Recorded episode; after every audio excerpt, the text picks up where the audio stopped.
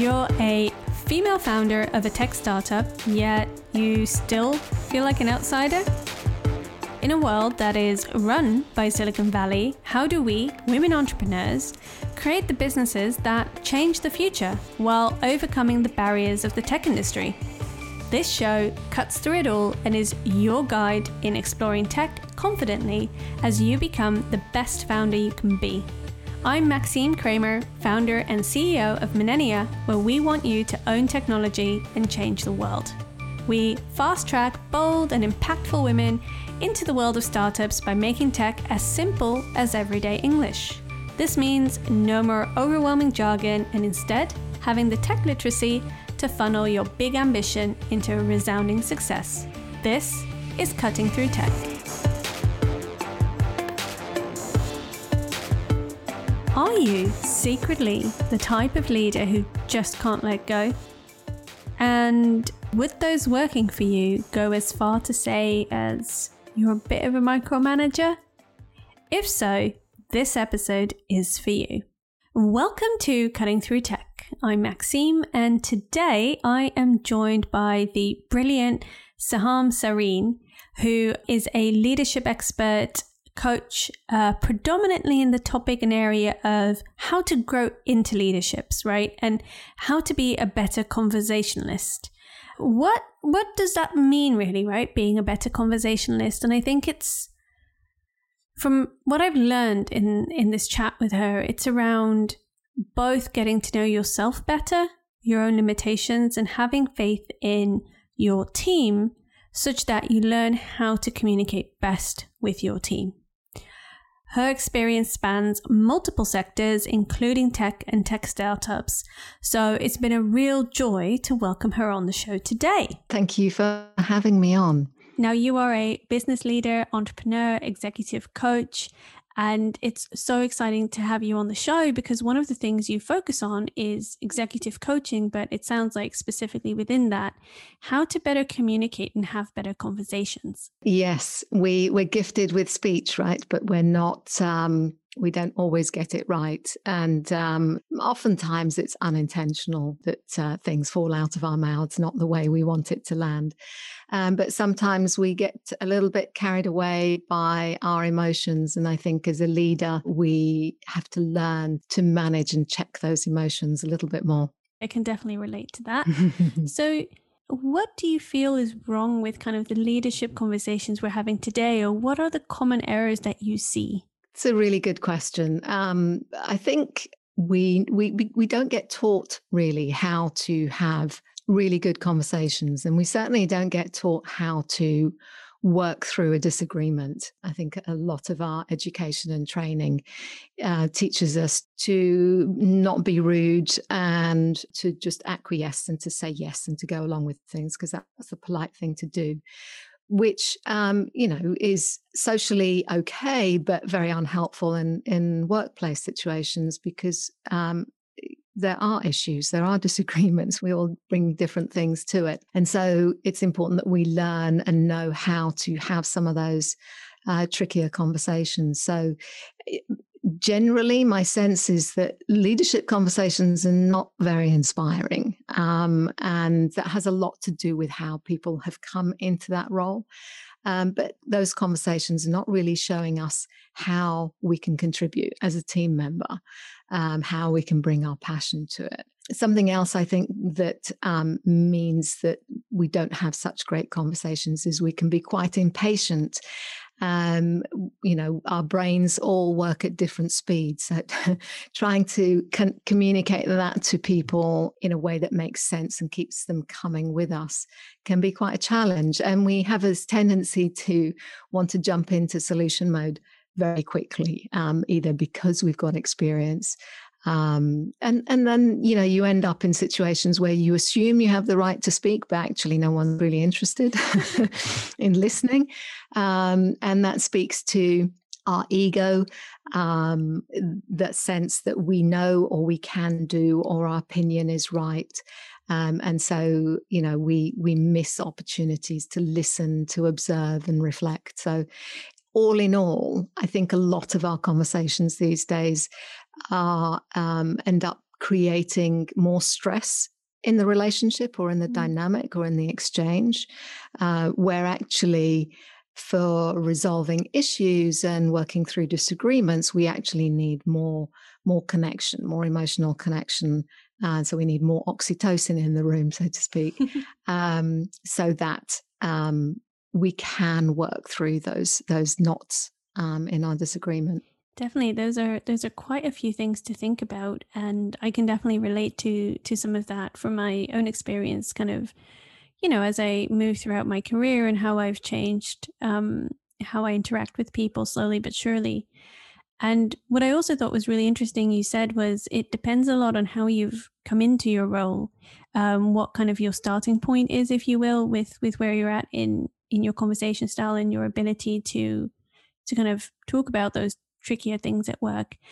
And, you know, in technology and in tech, it's very common for people to start as a startup founder, kind of really hustling, doing it all, um, whether they come from a tech background or not. Um, you know, you're so focused on execution. And like you said, you know, even in conversations, we kind of jump to solution modes uh, first and foremost, instead of really thinking about what are we talking about and why. So, as you know a startup founder and as you as you want to become a leader and actually take on board a team what would you recommend uh, in that context? And, and have you seen that come about as well in in that industry a bit more? Yeah i think you know we we come through into wherever we find ourselves in a leadership role um, from a very tactical uh, point of view. Um, as you said, you know, we're wearing multiple hats. Uh, you're doing a lot of the jobs yourselves. It is highly tactical, um, very operational. And um, what changes when you're in a leadership role is that the, the tactics matter less and how you motivate people and the strategic approach you take matters more. And so, you know, I think this is the thing that catches a lot of people out. They're exceedingly good at what they do and they can think strategically about a problem or how to approach it or how to build it. But when it comes to communicating that to other people who we need to do things that are part of that puzzle, we we fall back into being tactical and because it feels like the quickest thing to do and and for sure you know when we're under time pressure we do have to be tactical and sometimes the easiest thing is to give someone the answer right and tell them what to do. But it's not long lasting. It actually has uh, quite a few negative effects. It's not sustainable because we miss the chance to really get inside someone's head and understand how they think. And that's crucial for building any organization. You have to know how your people are thinking how they're going to approach a problem because that gives us peace of mind when a problem occurs to know that so and so can handle it. And I think that weighs heavily on a lot of entrepreneurs and leaders is, you know, uh, will person, will my team handle it? And um, if you haven't had the conversation, it's very hard to know if they can or not.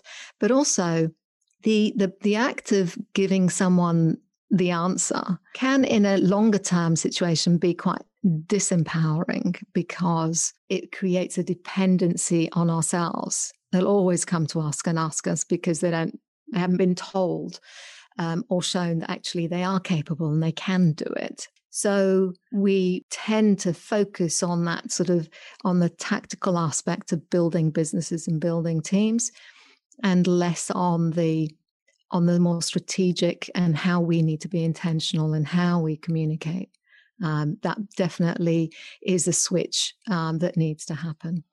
So, would you have any tips then in terms of how to communicate your vision in a way to your team such that they have the information they need to do their, their roles well without interfering or stepping in and necessarily saying how to do it? Because I, one of the biggest challenges I see for people, especially entrepreneurs starting in technology, is that it's so intangible what they're trying to make and they've got a very particular vision. And so communicating that vision is often a really big barrier when trying to hire and scale and, and kind of work with that initial team that you're putting together. let's take a, a startup and you've got a team of five or you've got a team of 10 um, there's so much that you go through together that um, sort of bonds you um, the tough times as well as the good times right? The successes and the failures. And it feels like a family which is important from the what it says is we've got a deep emotional connection.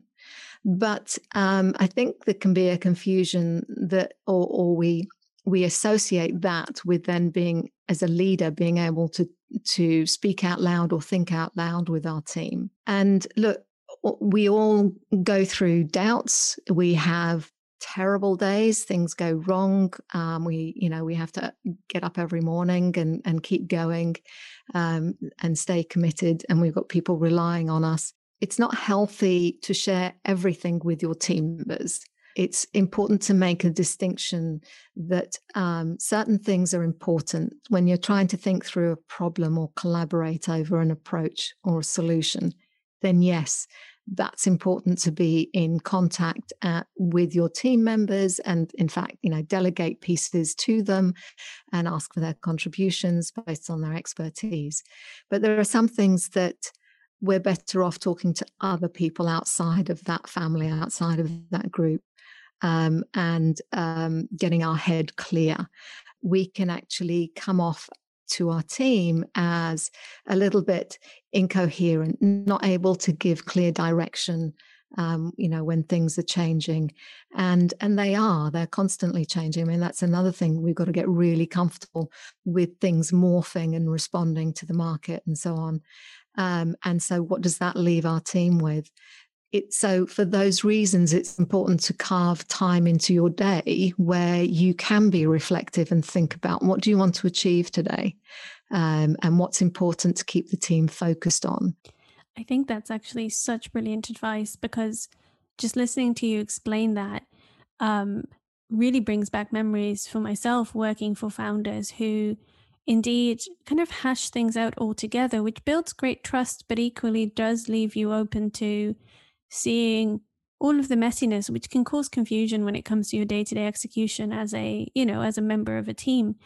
And i think it is actually very very common in in startups. So what I think is interesting as well is, is finally people start to talk more about coaching within startups as well, because I think until now, people have had advisors, people have had mentors, and it's really wonderful to be connected to a lot of great people and, and ask for that advice sometimes. But it's different than having that dedicated time carved out for you to get clear on things, which when you've got a coach or someone that's really dedicated to investing in you and your thinking and your clarity around your your business, your own life, you know, depending on the style of coaching, I think that can be so beneficial.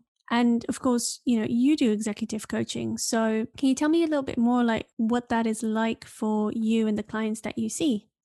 The thing that um, clients say to me in various different words is, um, I never would have got here without you. And that's not because I'm an amazing thinker and, and I know their business. It's that they've got someone thinking alongside them and a place to actually air and process and go through all your worries, your your doubts, the conflicting thoughts that you have working through your emotional attachment to either a conversation or an outcome or a deal or whatever it is, and allowing for you to go into places that that maybe others don't think is appropriate or smart or best use of time. You know we we judge ourselves but we also fear that other people judge us as well. To have a place where you can process all your thoughts the good and the bad and not feel like you're being judged but simply going through to test some of your ideas to to do some role playing if it's a conversation a tricky conversation that you need to have to to brainstorm how you might approach stuff. And really as a coach my role is to help someone get into that better headspace where they are able to think clearly um, and then my job is to help um, help you know with that sort of creative piece of working out what do they think and stress testing some ideas, playing devil's advocate, and and so on, so that they can walk away with that with that relief, with that sense of control, um, that I know what to do next. Um, I'm not paralyzed. Um, and I can actually um, take some steps and I feel confident about doing it. And so um, it's important to have some reflective time where you can actually figure all of that out. And when you get to a certain size in a startup, you know, it becomes even more important to give really clear direction, um, to not change your mind uh, like a yo-yo and say, "Oh, actually, I think you know we should do it this way instead." Um, to to hand stuff off to people who are better at you, um, at, uh, you know, at what they do um, and trust that they can do that. Um, and and you know the trusting piece of it as well. Can I? Um, will they do it to the standard that I want? And so part of what I help my clients do is well, what's it that you need them to do? What is the standard that you're expecting them to do it at? Let's have that conversation so that you can you know when you're you're delegating a piece of work to somebody you're crystal clear the two of you are really aligned um, as to you know what the expectation is. What are the consequences of this going great and what are the consequences of it not working out well at all? Um, so let's let's get clear on that and then you know how can you give that to somebody and make it their own? Definitely, I think that definition is so helpful because oftentimes, as well, we the worst thing you can do almost is make assumptions and you think that someone knows what you mean and you know we we only say like a small percentage of what we're actually envisioning thinking feeling and that can lead to i think so much confusion and so much information getting lost in the mix. That sounds so wonderful and i wish that um, i would have thought more about that looking back at my career but also people i've worked with and i I think it's normal. I think it's also pretty human in a way, but doesn't mean that we can't strive to to be better and more clear in the process. One of my questions as well then is because you've had um, successful businesses, you have a successful business now, which I believe is slightly different from when you used to run before. Can you tell me a little bit more about that process and also how you found it as an entrepreneur yourself and as a leader yourself executing this in, in your situation? I think the thing that I realized um, over the past 20 years is how much um, I enjoy um, seeing people thrive. And um, that has a good deal to do with what I'm doing today, uh, working as a coach. And yes, I've, I've done other things in the past. I've only been um, in this space for the past eight, nine years. Um, and uh, it, it's an incredibly rewarding place to be in terms of whenever I have either led a team or, run my own business. Um, someone once said to me, "You should hand stuff over to someone and um, and consider making yourself redundant." And I love that because. Um, for a couple of reasons. One is I'm the kind of person who enjoys creating something and then um, once I've done it once, I'm ready to hand it off. For me, the enjoyment is in the initial creation and uh, seeing the change happen. So I always enjoyed that part of whatever work I was doing. Um, was that loved creating, starting something, and then here, what can you? How can you make this better? How can you make this your own? because I've had my experience of it and uh, it's time for somebody else to do something better with it we all start from a place and we can all grow into an even bigger place and realize things that we didn't think we could ever do or achieve. And so for me, that's always been a, a big driver. The business that I was doing was um, was important, was exciting. Um, it was, you know, my biggest sort of enterprise was um, running a B2B uh, service company uh, in corporate housing. And uh, the model that we used was, was quite different at the time to the way um, assignees were being housed during projects. And, um, and for me, the, the challenge was how can we improve the quality of life for these people and how can we do it cheaper? Um, so that whole journey was a wonderful experience um, and taught me so much about uh, business, about humans, uh, what we struggle with, our challenges, as well as, you know, um, making a strong business case for something. And um, in terms of leadership, um, I just, I think, I think enjoying people's company and seeing people grow handing stuff off to them to make better. Very rewarding spaces for me. Um, it's all part of the journey right? I mean you know yes as an entrepreneur you you're building something quite amazing but at the end of the day you if you don't have anyone to share that with um, that's quite a lonely road to take. And so it's the people that you meet along the way that join you on that journey for parts or all of it that create the memories, um, the lasting memories, both for you and, and others. Some people may disagree, but I think, you know, the, the mission is important for sure. Um, the people are too. Yeah. I love that because people so often describe entrepreneurial journeys as incredibly lonely.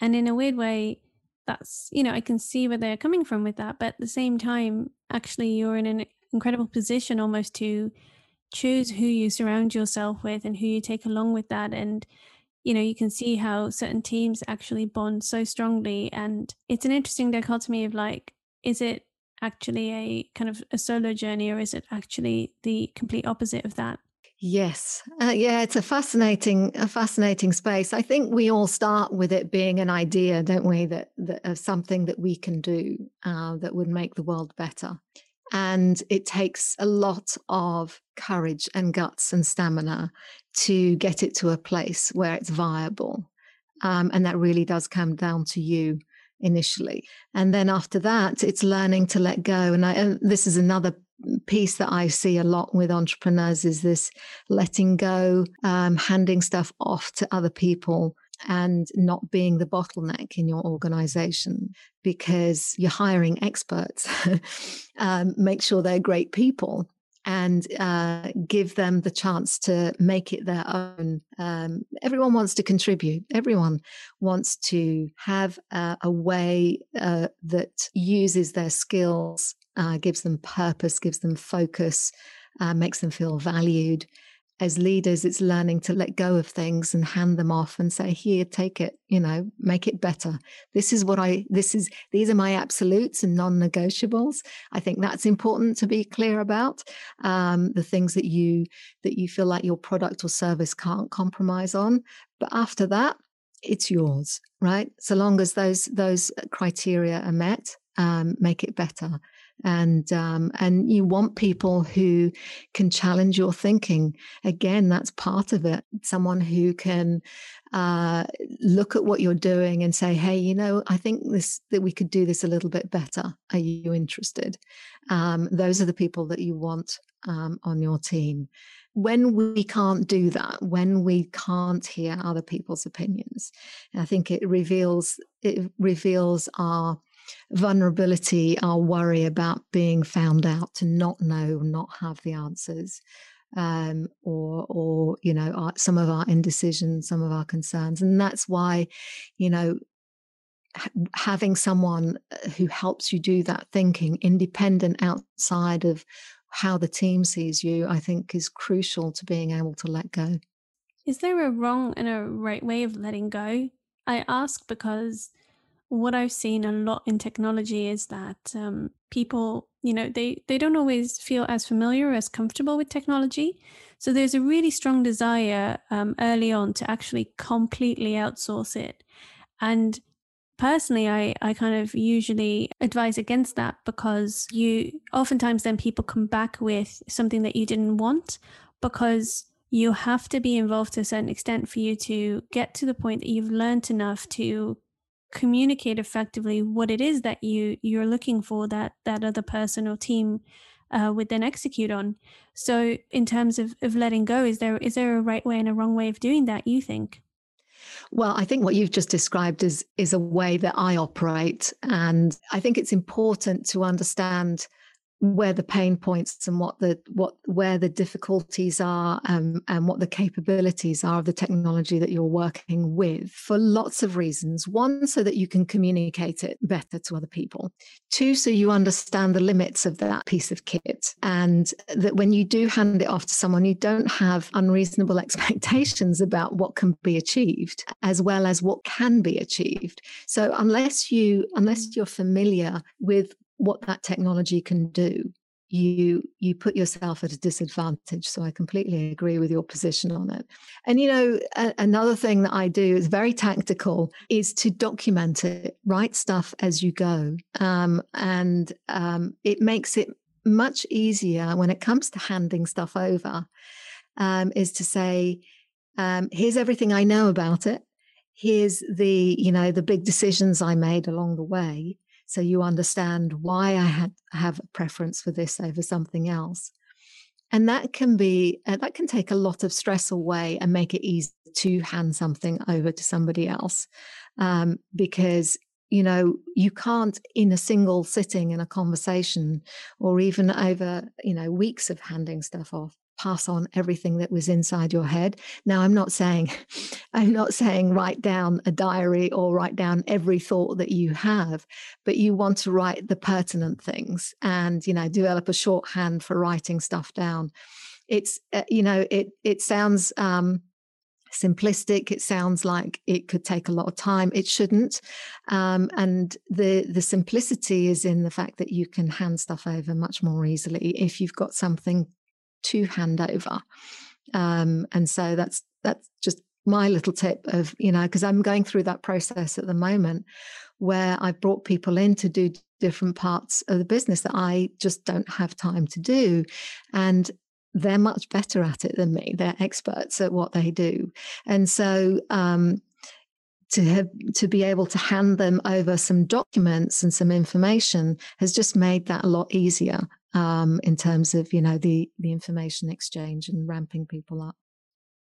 That's such a good tip, I think, as well. Um, it's so easy to feel overwhelmed. I think as entrepreneurs, that when you get to the point of wanting to let go, either you you can't because you care, you know, you're really invested, or it indeed is kind of a please take take this on, and you almost indeed forget that other people need a starting point that is a bit more than a conversation or a handover or a one pager because you know it has been in your head for for months maybe years uh, and it's it's hard to expect someone to to hit the ground running if they don't have the information they need so so I think that's absolutely crucial, as you say. And I think something else that's um, that's key, as especially you know, I'm assuming you know your business grows and uh, you know the number of people in your organization grows. Um, something that I see a lot is leaders or entrepreneurs have uh, developed, you know, that their brand is tightly associated with the product or service brand of the company. And it's a really limiting factor because it speaks into someone who can't let go. It speaks into wanting to be involved in every decision in a way that actually becomes crippling for uh, the people that you've hired because they can't make decisions unless you've seen it and signed off on it, which you don't have the time to do. So it, it creates this phenomenal drag in the organization to get stuff done at speed. And so, and that's just from having an, you know, an emotional attachment or association about who you are and the business that you're building. So, um, you know, I really encourage people to think about as early on as you can, start to decouple who you are from the brand of the organization that you're building.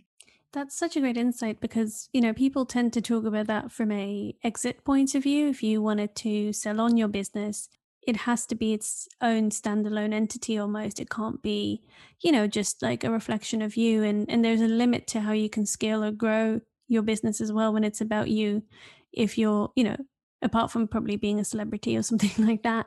But indeed from a a personal brand perspective, I'd never even considered that, that you end up having to, I mean, you probably want to sign off things because it's tied to your name. And so, for simplicity reasons, but also for protection of yourself in a way, separating it, you know, you do it with your accounts, you do it, you know, you incorporate your business separately. So why would you not do it from a brand perspective as well? That's so interesting. It is. It is. And it's understandable, though, as well, right? It's understandable. You have to have emotional passion to get something off the ground. Um, and, um, but, you know, there, there does come that point where we, we, we lose sight of, you know, what our role now is.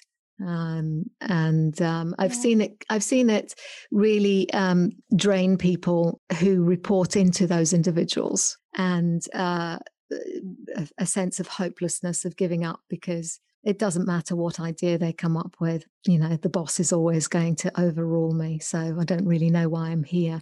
And um, if you talk to those leaders, that's absolutely not the kind of person they want on their team. That is not the impact they were thinking they would have. You know, they see themselves as quite different and they would justify it as, you know, well, the standard and the quality is really important and people don't get it. Well, then, you know, that that's on you to to bring people with you and to explain and to help mm.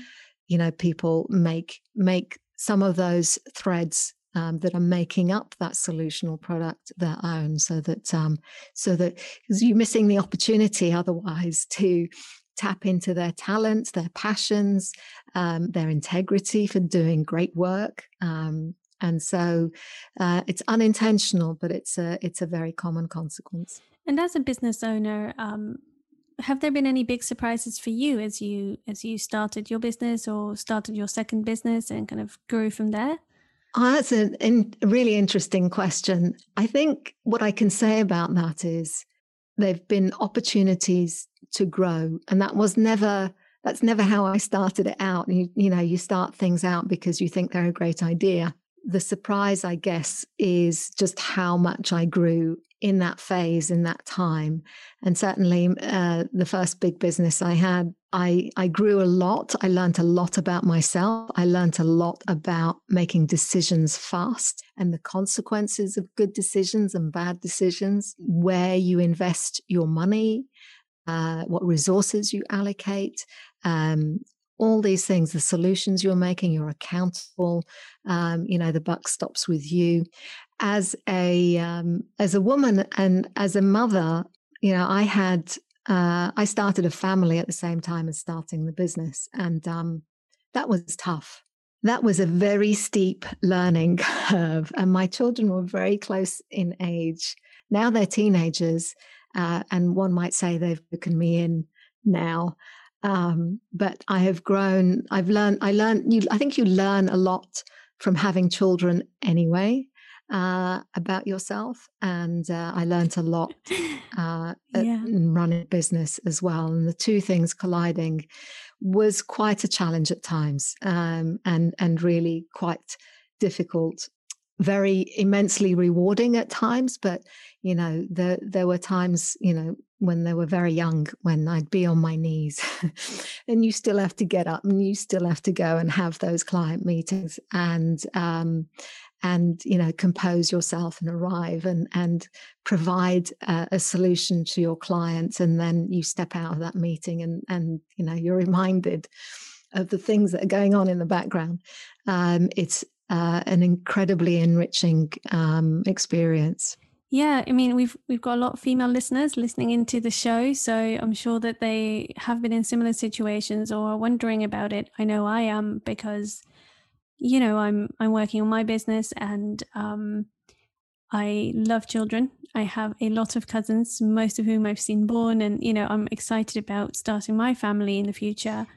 But I thought a lot as well about you know how do you combine that? And can I set up the business in a way that it actually allows me more time with my family rather than take me away? And, you know, I don't have answers to that, but I know it's it's top of mind. Do you have any tips for women who are, you know, about to embark on on a family, uh, growing and expanding their family as well as entrepreneurial, you know, ambitions?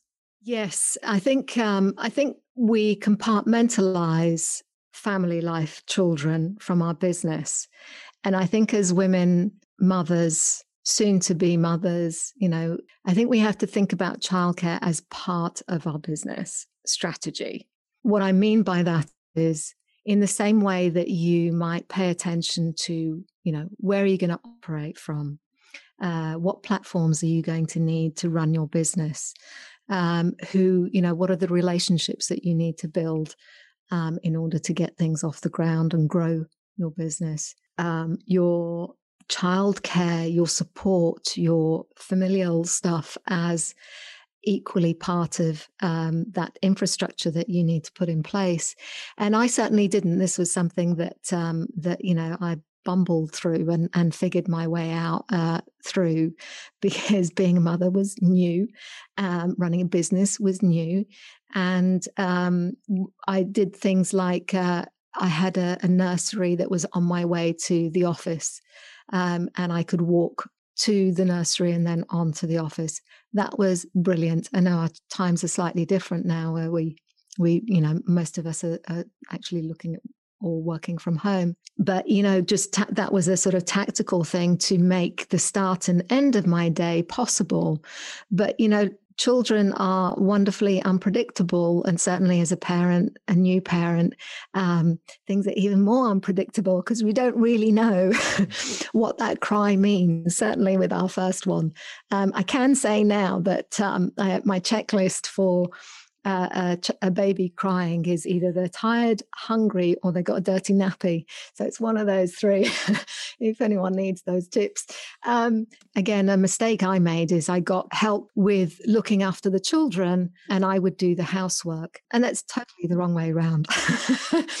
you get someone in to do the housework, um, and uh, and whatever precious time you have, you spend with your children and family. And then when it comes to childcare, when you need that kind of cover, have plan A, plan B, plan C, because things are going to go wrong. They're going to go fully wrong. Um, and so you you absolutely need you know uh, two, three, four people who you can rely on at short notice um, to help you out. I, I, think the other thing is looking after your physical and mental health. Um, you know, that's that's a part of it. Sure, time when your children are little goes so fast, and when you're running a business, it goes faster. Um, so, um, you know, looking after yourself physically and mentally means that you can be in in your best self when you are with your children. Um, so, those are some of my learnings. Thank you for sharing that. I think that is really encouraging and helpful to hear. And, you know, these are the conversations that we we want to be having, um, especially now when, you know, kind of there is always this question of as women, can we do it all and the balancing act and everything. And um men still don't have those conversations enough, I don't think. and mm. um, you know, but being honest about it and, and realizing how can we actually do it at least for me, encouraging and helpful because it makes me feel like I don't have to choose between the two. And like you say, if you plan it as one thing, because it is your life and you are planning both of those things into your life, I think that's a really nice way of looking at it. And then, you know, there's also part of, I think, going along with the ride. Like, you know, again, I don't I don't have a family yet, but I assume that no matter how much I plan, there'll be things that I, you know, can't foresee or prep for. I don't know if you can relate to that. Yeah, I love my kids dearly. Um, but when you're under pressure running, you know, having to deliver a, a deadline, it can feel like, you know, it's an impossible mm. thing to reconcile. Um, how do I do both? And um, and it is it is harder. Uh, you know, they talk the the sort of sound advice about setting up a business is you need an eighteen month runway, right, of funding. I'd say double that if you have children or are planning on having children. It it you know it takes. Uh, everything takes much longer, and you we do ourselves a disservice by uh, trying to push things to happen because the losers in it are you and the kids right? You, you, the quality of your relationship is lessened because of this horrible pressure Um, and um, children when they need a hug, they need a hug. When they're hungry, they need to eat. And you know, these are our responsibilities as parents. And um, it's it, we can't come to a point where it's an irritation or it's an annoyance, and and therefore we're we're not our best mum. Um, and um, because those are memories that stay with you, they don't go away.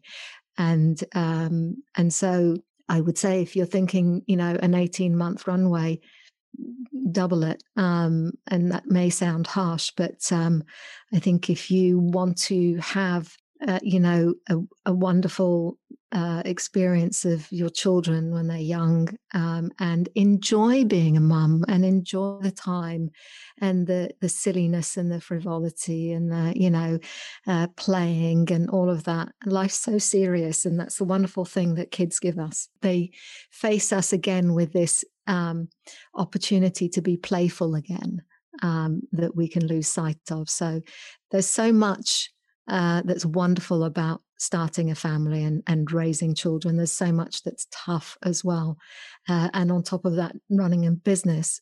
So, you know, and if you are in charge, then then set stuff up so it works for you. Um, you know, don't it be an afterthought or a cobble, you know, a cobbling together of a of a makeshift solution that gets you through this week. Build it so it lasts in the same way that you want your business to last.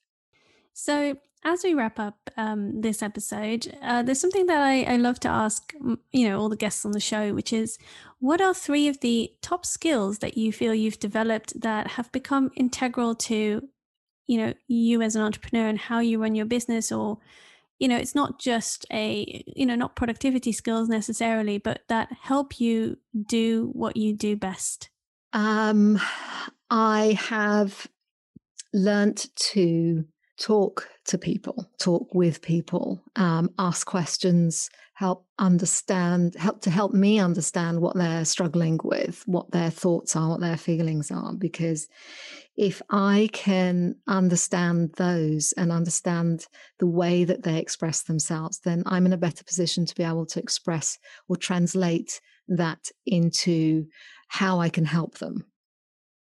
And um, and certainly, you know, uh, specifically around the the conversations in leadership, um, you know, those conversations all feed into and have fed into the course that I've built um, called Leaders Who Coach. It's uh, built into how I am with my clients um, and the videos that I produce. Um, and uh, um, that's something that's going to be um, something I'm doing more and more of.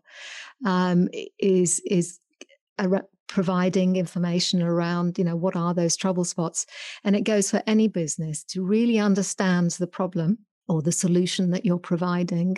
It's so important to have as many conversations as you can with people to understand um, what it is. Um, so that's one. And then um, planning out my my days and my weeks. I have regular sessions uh, I've learned to sort of either the beginning of the day or end of the day, I'll shuffle stuff around in my calendar based on where the priorities are. Um, and sometimes I'll have, you know, big um, sessions with myself where I'm planning what needs to happen in order to meet some of my strategic goals. And so that's, um, being able to do that and know, and and being relaxed about it. Um, I think you know for some of us who want order and structure and predictability, the world of being an entrepreneur doesn't give you that. um, you, you, things are morphing, things are shifting all the time, as we were talking about earlier. So um, I've learned to map stuff out and then being comfortable to just know it's going to get moved. It'll have to get moved later on. So, and that's okay. Um, but the point is, have it somewhere so that I don't forget it. Um, one final thing might be um, to not procrastinate. Um, and, uh, you know, there are always things that we don't want to do. You know, they may be easy, but we just don't enjoy doing them. And so we put them off. Or the other thing is spending money on the right stuff, um, you know, not spending money on the shiny, fun stuff. Um, though, you know, if it's a reward, then fair enough. but um, spending it on the right stuff that's really going to uh, give you back time in some way. So those are the things that I think I've I've learned to do. That sounds wonderful. Thank you for sharing.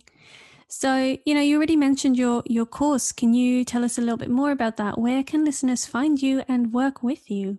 Yeah, well, um, so the course um, "Leaders Who Coach" it's it's about that. It's about learning uh, the skills in conversation that really ground you as a leader, that um, help you build those emotional connections with people, um, that uh, teach you some new phrases and and conversation skills like uh, questions and and uh, listening and our use of language, um, and uh, and then thinking about you know how do you apply that? How do you grow people so that your team can do more? I've, I've poured as much as i can of my own learnings into it uh, my experiences um, and uh, just a sprinkling of science um, to to to ground a lot of the concepts um, but it's um, you know it's uh, it's aimed at trying to help people achieve that much more, enjoy that journey much more as a leader, um, and have feel more confident in it.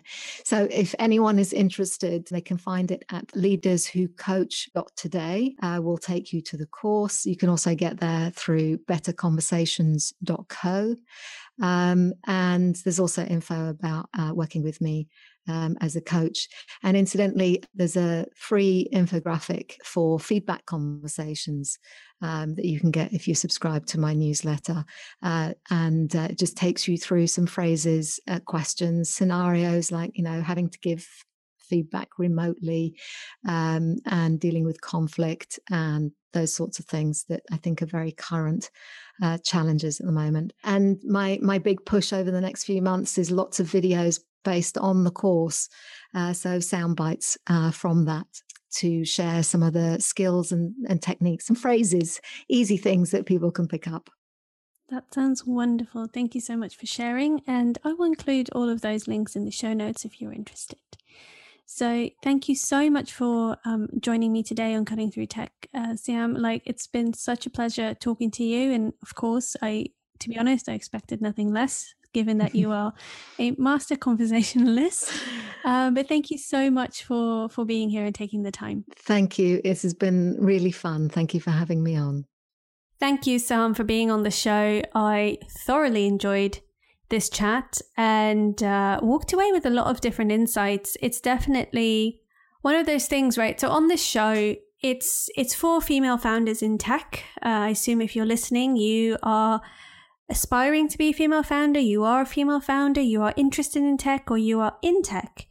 And so, one of the things I enjoy is to try and bring you as diverse a range of topics as possible so that you can grow and learn to be, you know, the best possible version of yourself for your business.